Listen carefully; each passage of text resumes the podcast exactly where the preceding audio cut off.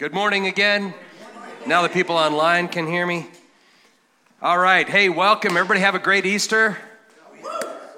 Man, it's uh, it seems like it was just yesterday that we were in the book of James, but it's actually been it's been a month since we've been in the book of James. And so when Scott said we're going to be back in the book of James, we're really we're continuing and we're on um, the end of chapter 4 and in the next couple weeks, we'll go in chapter 5. And then James is finished.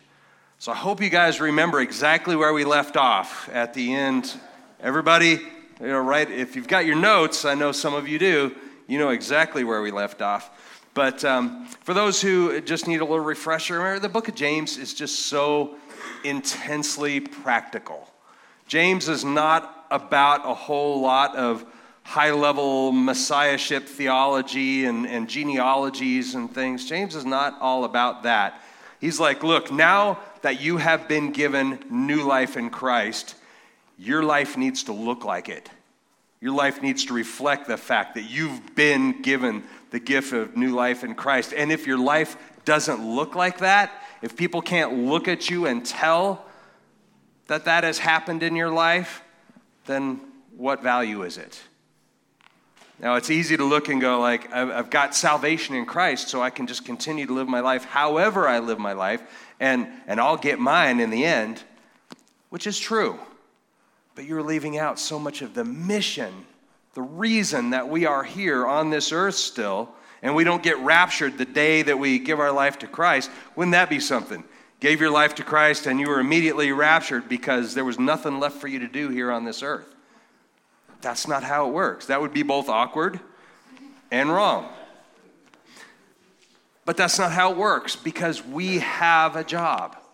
When our eternity starts on that day that we say yes to Jesus, we are empowered with the Holy Spirit, and we are empowered with the Holy Spirit for a reason. And that reason is to use that power, the very power of Jesus given to us, to go out and make a difference in this world to glorify God, to draw people to Christ. That's what we're here for. And so we get caught up in all the extras of life, all the things that are going on, and everybody's got things going on. But it's been that way since the beginning of time.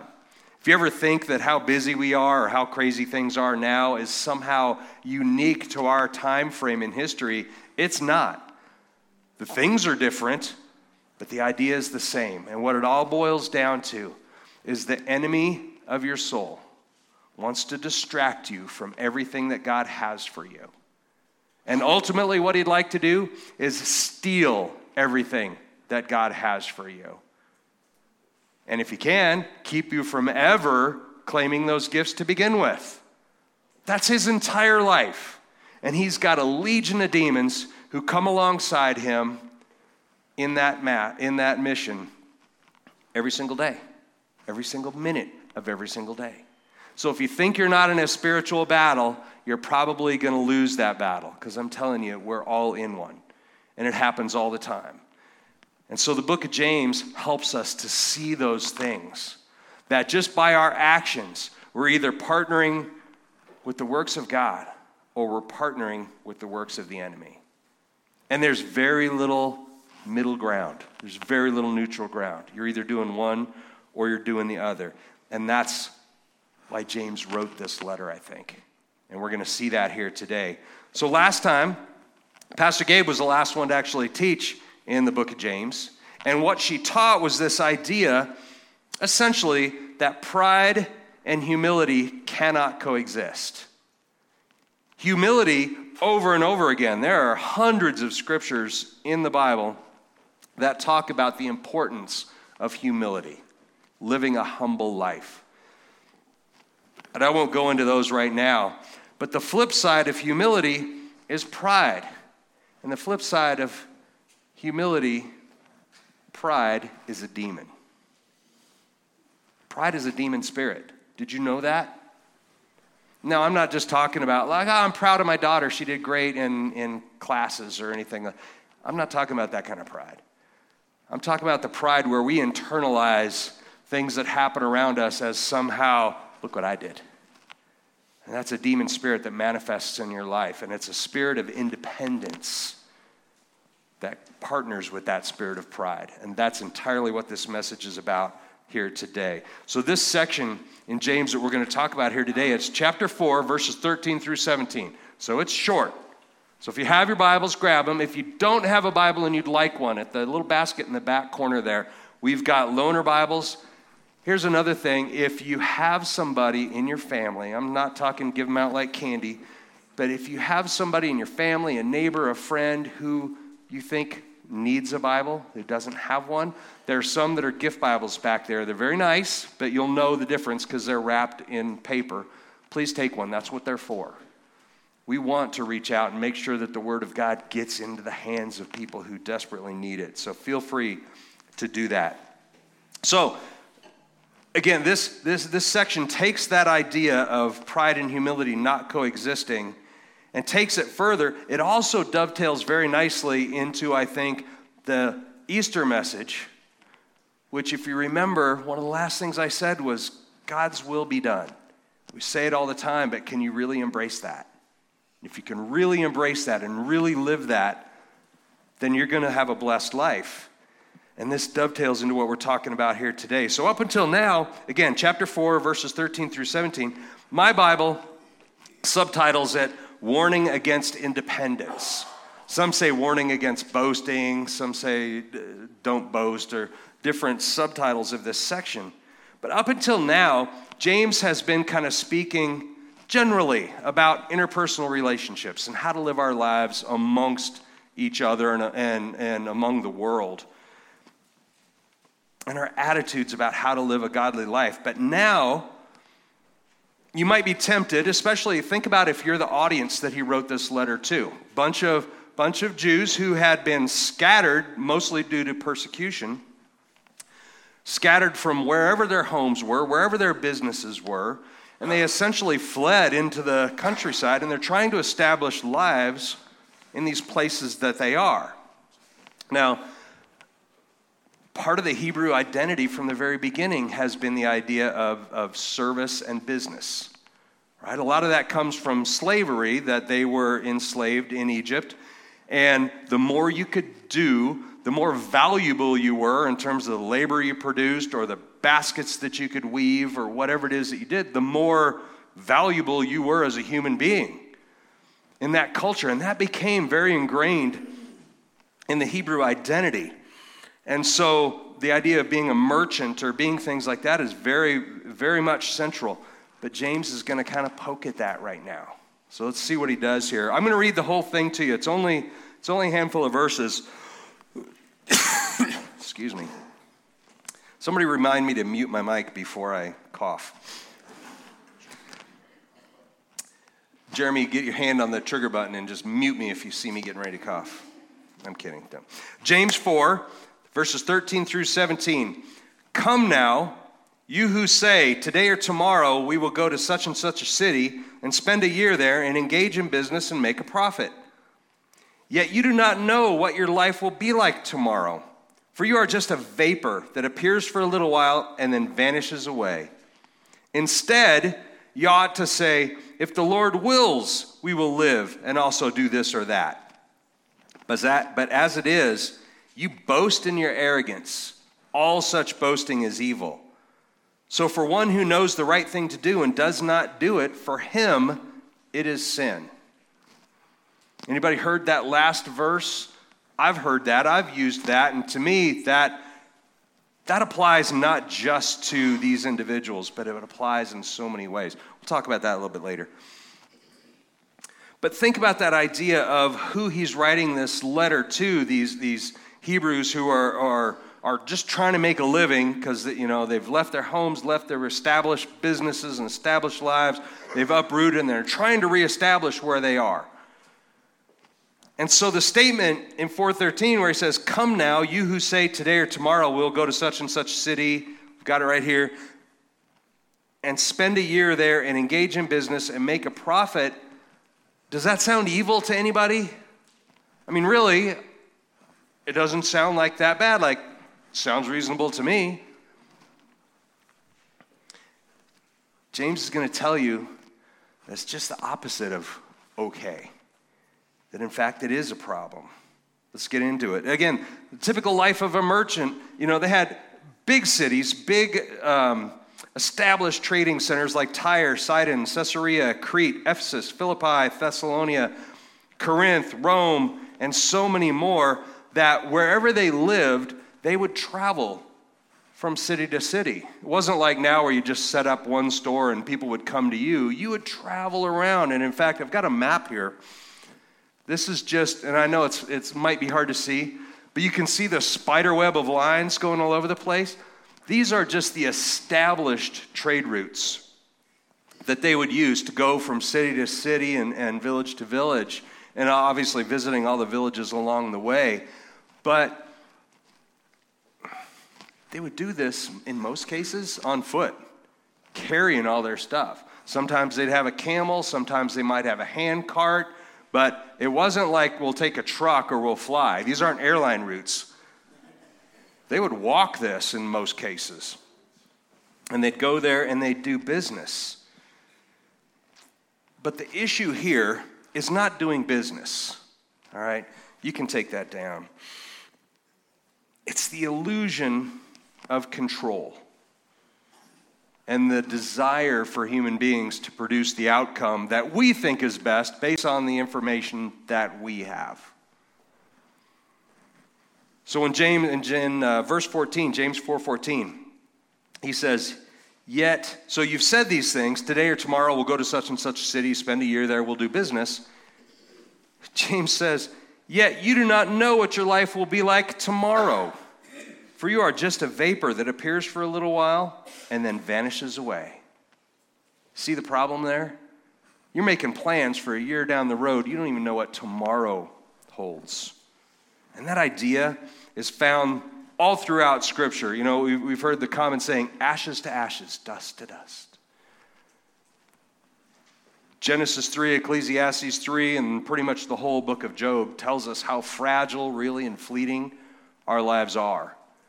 But we tend to dig our heels in and establish and say, This is my life, and I'm directing it this way, and here are my plans, as if we are the ones in control of those things. Now, it kind of sounds, and you'd be tempted to think, okay, James is telling us don't make any plans. Keep your calendar open because you don't know what tomorrow's going to. That is not at all what he's saying. Let me make it clear. So, Luke 14, 28, 31 says this. I'll read it to you. For which one of you, when he wants to build a tower, does not sit down and calculate the cost to see if he has enough to complete it? Otherwise, when he's laid a foundation and is not able to finish, all who are watching it will begin to ridicule him, saying, This person began to build and wasn't able to finish. Or what king, when he sets out to meet another king in battle, will not first sit down and consider whether he has a strong enough army with 10,000 men to face the one coming against him with 20,000? Planning is important. It's important to plan. He's James is not saying don't make plans. You need to consider. We're also told to pursue wisdom. Proverbs 4 7 and 9 says, The beginning of wisdom is, anybody know? Acquire wisdom. College. No. Knowledge. Col- I think it's a college. beginning of wisdom is college. Hmm. That's a whole nother message for a whole nother time. The beginning of wisdom is acquire wisdom. And with all your possessions, acquire understanding. Prize her, and she will exalt you. She will honor you if you embrace her. She will place on your head a garland of grace. She will present you with a crown of beauty. Wisdom, something to pursue, something to be treasured, something to be exalted. And we're told to make plans based on that wisdom. Proverbs 15 22. Without consultation, plans are frustrated, but with many counselors, they succeed. So, who's the best counselor for wisdom? Jesus. Jesus, the Holy Spirit, right? The Holy Spirit will give you all the wisdom that you ask for, and then add into that a multitude of counselors who are these people surrounding you in here, people in your life That's why it's important to surround yourself with wise counsel and minimize those who counsel you to go ahead and jump off the roof. Let's see what happens. I had plenty of those counselors when I was a kid, paying for it now. Here's the solution then. In proper James straightforward, no holds barred fashion, James 4:15, instead, remember he's saying like why you say what you're going to do in all these places? You're just a vapor. Instead, you ought to say, if the Lord wills, we will do this and that.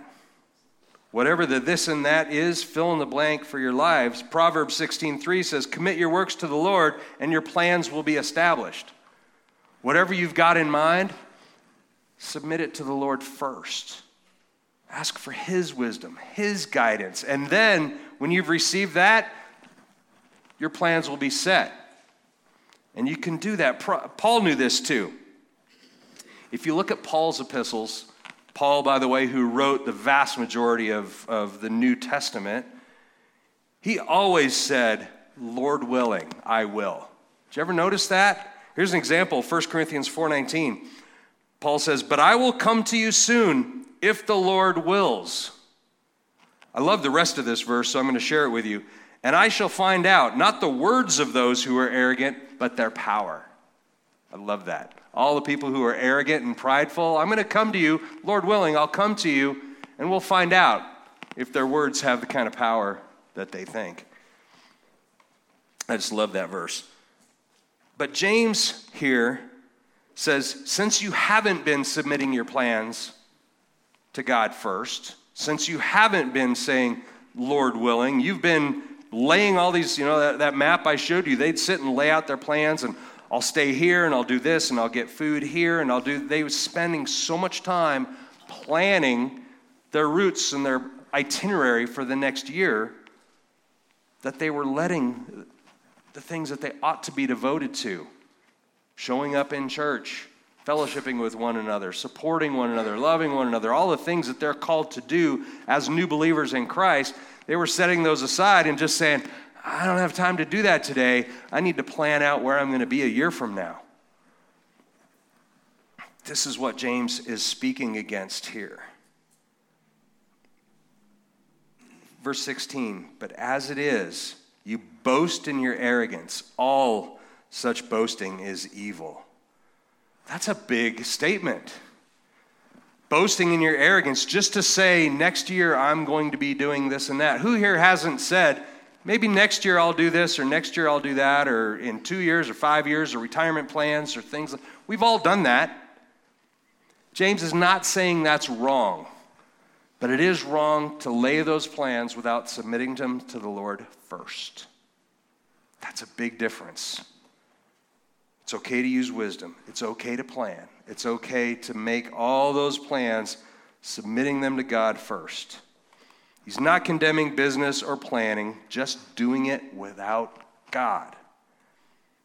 Now, the final verse in this section, this is where we're going to put our focus for the rest for the rest of this. Verse 17, James 4:17. So for one who knows the right thing to do and does not do it, for him it is sin. Now he's tying that into the statement that he just made. That's the punctuation, that's the exclamation point on all the statements that he just made. And what's the bottom line of all these statements about making plans and doing all this and your life being a vapor and all this? What's, what's the bottom line there? Submit yourself to God, submit your plans to God. Don't be so arrogant to think that you are controlling all these things. It's a spirit of independence. Our society exalts the idea of being independent, doesn't it?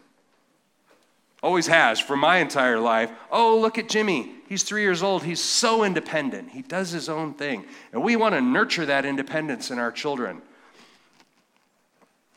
We're raising an entire generation of people who are now adults who think that being independent, nobody can tell me what to do. Nobody can tell me right from wrong. Whatever right is, is what I think it is. Whatever wrong is, is what I think it is. and none of you can tell me any different. It's a spirit of independence, which, just like pride, is a demon spirit. This statement, for one who knows the right thing to do and does not do it, for him it is sin, it generally applies to all Christians in all situations. It's not enough to know what you should do, you have to do it. That's what he's saying. For him who knows the right thing to do and doesn't do it, for him it is sin.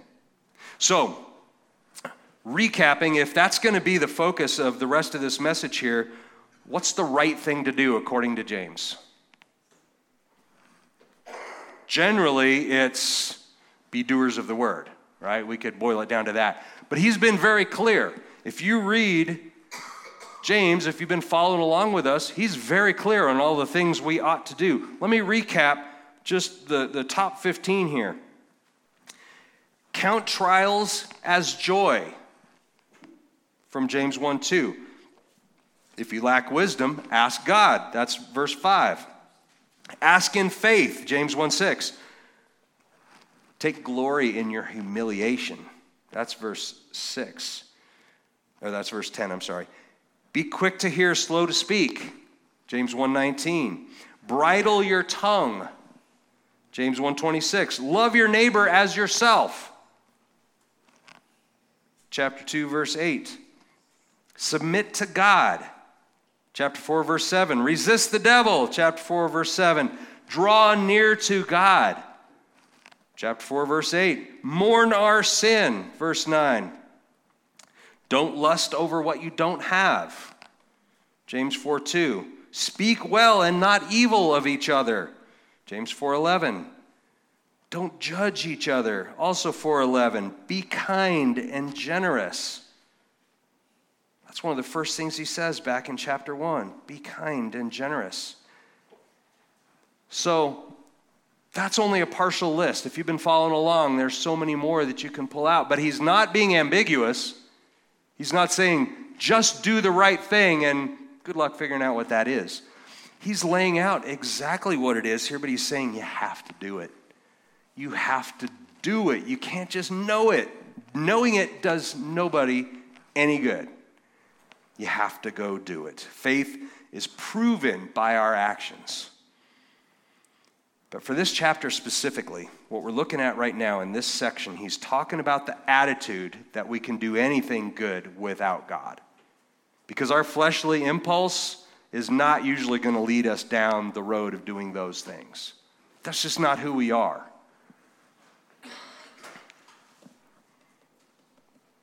When we plan our future without submitting it to God first, we are inviting. When you plan your future, there are two things that can direct that future. Three, if you want to include our feeble human wisdom. Either the Holy Spirit is going to direct your steps, or Satan's going to direct your steps. Again, hear me, there's not much middle ground there. And so when you plan your future, like what James is saying here, when you plan your future without submitting it to God, what you're doing is you are inviting a spirit of pride or a spirit of independence to come in and direct your steps. I don't know about you, but that's not what I want. When we assert our independence, it's the exact opposite of where Christ wants us to be dependent. We are to be dependent on Jesus, dependent on the Holy Spirit in our lives. And when we assert our independence, we're saying, okay, I know all this. I know Christ died for me on the cross. I know I have the Holy Spirit in me. But you know what? I think I got this. I don't, I don't need that. I can figure it out. The demon spirit of independence is the one that's going to be whispering that in your ear. You got this. You don't need to submit it to God.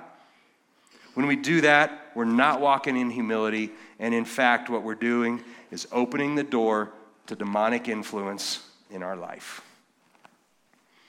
I know I'm talking about demons and Satan a lot. That's because it is so important to understand that this isn't some concept to think about someday. This isn't something that when I get to heaven, I'm going to see the demons and I'm going to understand. This is a battle that rages in our lives every day, every minute of every day. And it's our choice. Unfortunately, we've been given the freedom in Christ to make decisions.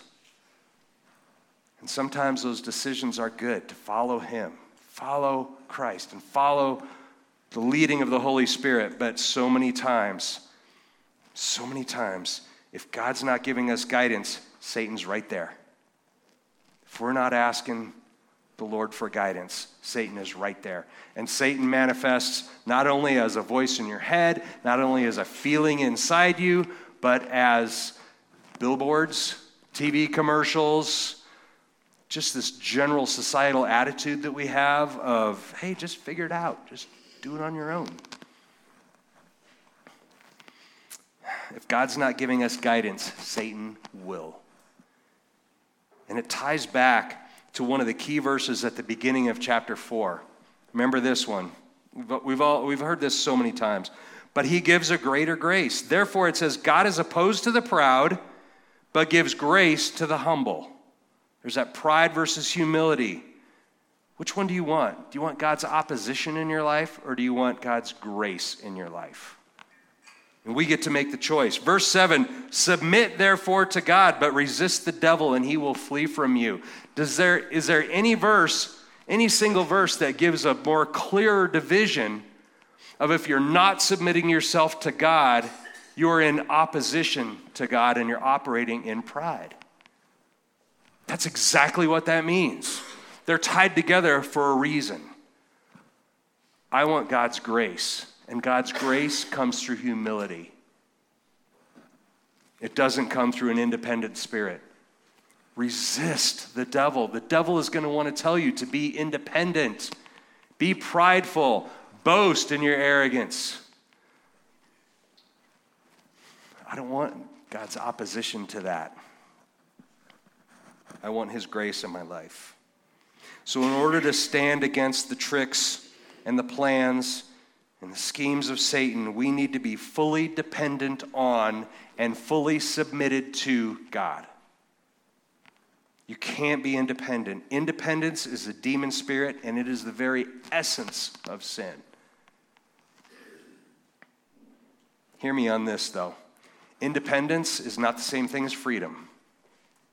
Freedom and independence are sometimes conflated with each other. They are not the same thing. 2 Corinthians 3:17 Paul said this very clearly now the Lord is the spirit and where the spirit of the Lord is there is freedom. The Lord grants us freedom but Satan wants us to exercise that freedom independently. Does that make sense? I'm going to repeat that. The Lord grants us freedom. Satan wants us to practice that freedom independently. Here's the definition, the very definition of an independent spirit. I took this, all credit to uh, a ministry called Pursue Him. I love the way that they phrased it. An independent spirit is one that seeks self glory, operates in conceit, and often is in rebellion to the authority established by God and therefore against the Word of God. People with independent spirits are barriers to the works of the kingdom of God and can destroy marriages, churches, families, and businesses. An independent spirit is going to do everything it can to avoid being in unity. In unity with the Holy Spirit, in unity with the body of Christ, will all be barriers for the independent spirit. The writer of Hebrews knew that that was going to happen, even more so as the end of days grew near. Hebrews 10 23 to 25 says, Let's hold firmly to the confession of our hope without wavering, for he who promised is faithful. And let's consider how to encourage one another in love and good deeds, not abandoning our own meeting together, as is the habit of some people but encouraging one another, and all the more as you see the days drawing near. That's often taught as we just need to get butts in the seats. We just need to get people to church. So let's don't give up meeting together. It was written to the same audience that James is writing to, saying, Look, you've gotten so caught up in your lives, doing your own things, that you've forgotten that as a body, as a body of believers in Christ, we are so much more powerful. We are so much more able to encourage one another, to stand against, to identify the lies of the enemy. Can any of you by yourself, as you're just walking down the street, go, you know, I'm, I'm operating in a spirit of independence right now. I probably shouldn't be. Maybe I'll just change my ways right now. It takes someone else, someone else close to you. Maybe a family member, maybe somebody sitting in this church right now, in this body of Christ right here, to say, you know, have you given that plan to the Lord?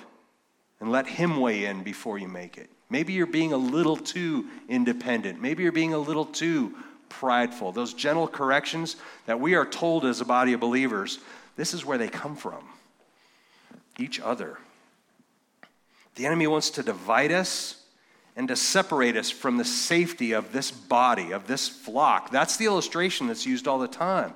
The enemy prowls like a roaring lion looking for someone to devour. We, as the body of Christ at this church, in this place, we are a flock. And together, we have protection from the enemy. But the enemy wants to separate us from that. He's going to use how many people have you heard say, I don't really go to church anymore because fill in the blank. He's going to use offense, some random offense, busyness in our lives. Sometimes it's just the convenience of technology. Oh, it's so easy to just sit at home and watch, watch a message. I can watch it later because my life is busy on a Sunday morning, but Sunday night when I'm getting ready to go to bed, I can go back and listen to the message. Technology enables that we lean on it a little too much sometimes. The ease of church jumping. I've talked to so many people who are like, you know, where's your church? Having the chapel business here, doing weddings and memorials for people who aren't necessarily a part of this body, lets me talk to hundreds of people a month about issues like this. Do you have a church? Where's your local church? And I go, I, I have three or four that I go to. I like the worship here, I like the teaching here, and I like the coffee here. So I bounce around. That's not okay. It isn't. It's okay to visit another church, especially if we're in another part of town or just to see what this one's like or hang out with a friend. You should be engaged and fully committed to the body of Christ that He has called you to. And if it's here, we want you to be fully engaged, fully committed, and all in to this body. And if it's not here, then I bless you to find one that you can, because that's where the power comes in of being a part of a body. And if this is the body, we want that. But we need to be all in, we need to live that life. These consumer attitudes and acceptance of generic spirituality. I don't go to church, but I'm spiritual. What does that even mean? I've never been able to have anybody articulate what that means. What it means is I got either offended or tired of going to church or I'm busy and I just don't go to church anymore. But I still say I'm a believer. There's so many more things that the enemy uses to divide us. But ultimately, the demonic goal is to isolate you and to encourage you to be your own spiritual leader. What could possibly go wrong with that? All you feel well equipped to be your own spiritual leader? No. I'm not saying I am either. It's Jesus that is. But ironically, an independent spirit, an independent demon spirit, must submit itself to the power of Jesus Christ. The very power of Jesus Christ that is in you if you are a believer. You are given that power, you are given that delegated authority of Christ.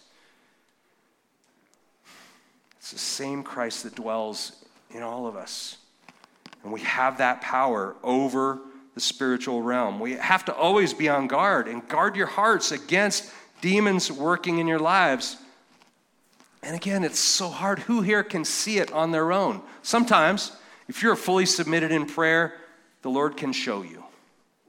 But oftentimes, we need somebody to just tap us on the shoulder and go, hey, have you thought about that thing that you just said? We have to just take a step back. That's why we need each other. We need the power of Christ to stand against it. Here's how we're going to wrap up this service. I'm a few seconds over, and, and we're right at the end. But we're going to pray a little bit differently today. If you are willing, we're going to do a very small, miniature deliverance session right now. And when I say deliverance, I mean deliverance from the lies and the schemes and the strongholds of the enemy. And what it's going to require is participation on your part. That's it.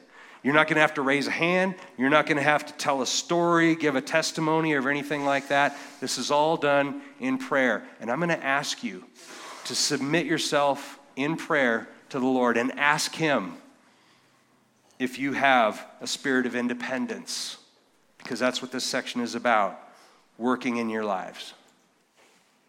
Okay? And then by the authority of Jesus Christ, we're going to kick that spirit out of our lives. You with me? If you don't want to participate, you don't have to. But if you do, then I want you just to close your eyes. And I'm going to pray over you. And I want you to seek the Holy Spirit. So, Father God, we just lift this time up to you, Lord, and you see our innermost being. You see our innermost thoughts. We can't hide our thoughts and our attitudes from you. Demons cannot hide from you. So, Lord, whether we know it or not, you know the things that are afflicting us, the things that are lying to us. And so, Father, we just ask you, as we sit here right now, in all humility, Lord, speak to us right here in our seats, individually. Speak to us and show us is there a, a spirit of independence in my life? Have I allowed a spirit of independence to run roughshod in my life and to, and to cause me to act in a way that is contrary to humility and dependence on you? Have I allowed a spirit of pride to affect my relationships around me? Have I partnered with a spirit of pride, with a spirit of independence? And Lord, while we're at it, there are people here in this room who have other demons that are afflicting them right now. Show them. Show them.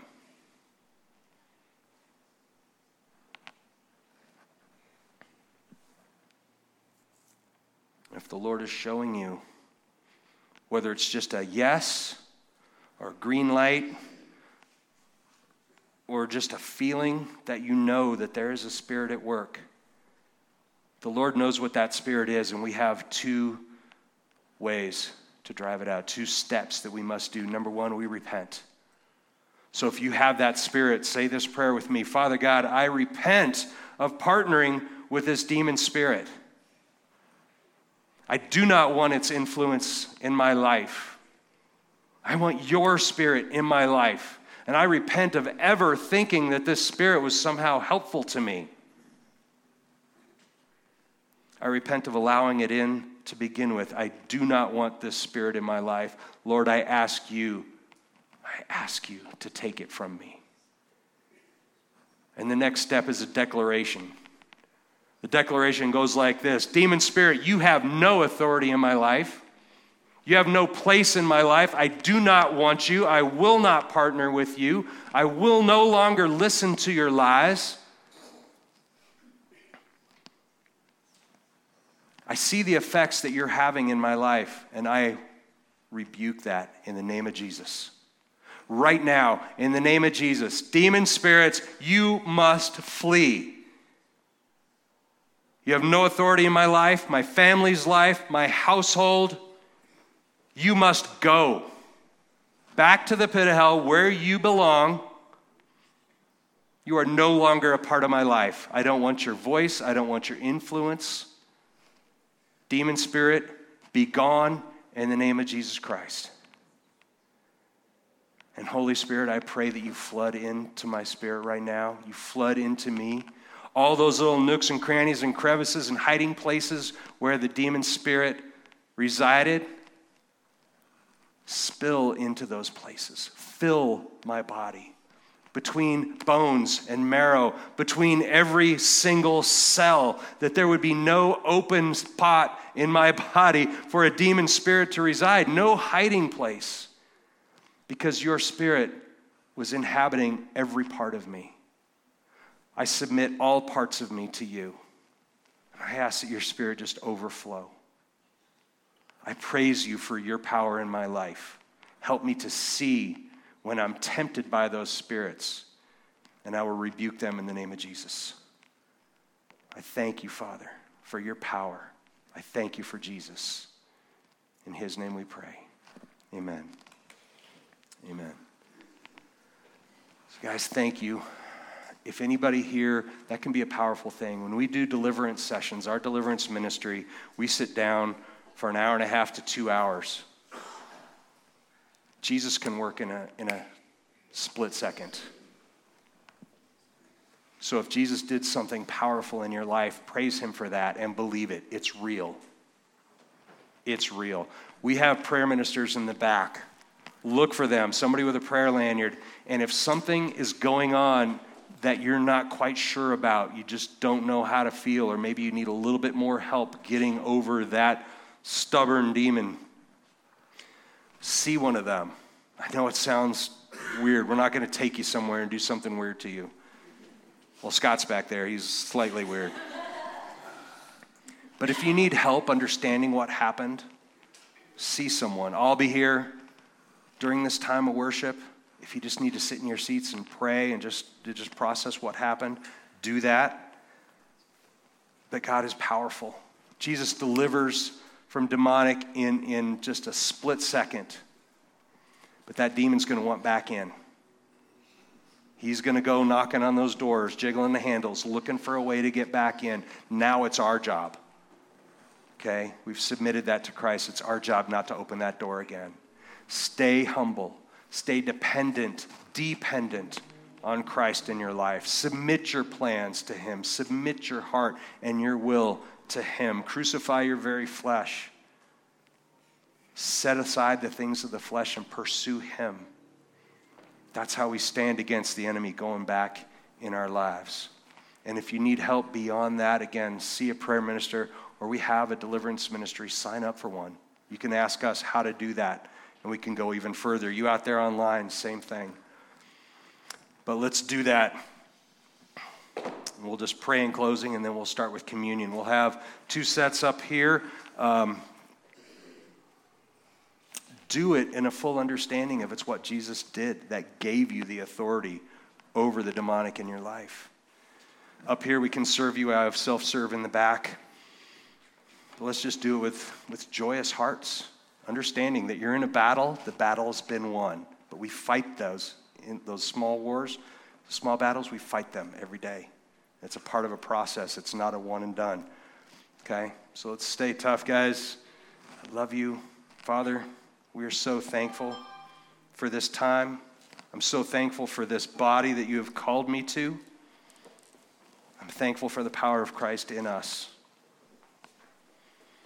So, Lord, we glorify you in the things that we do. Help direct us towards your heart and stand firm against the enemy. Father, we praise you in Jesus' name. Amen. Thank you, guys.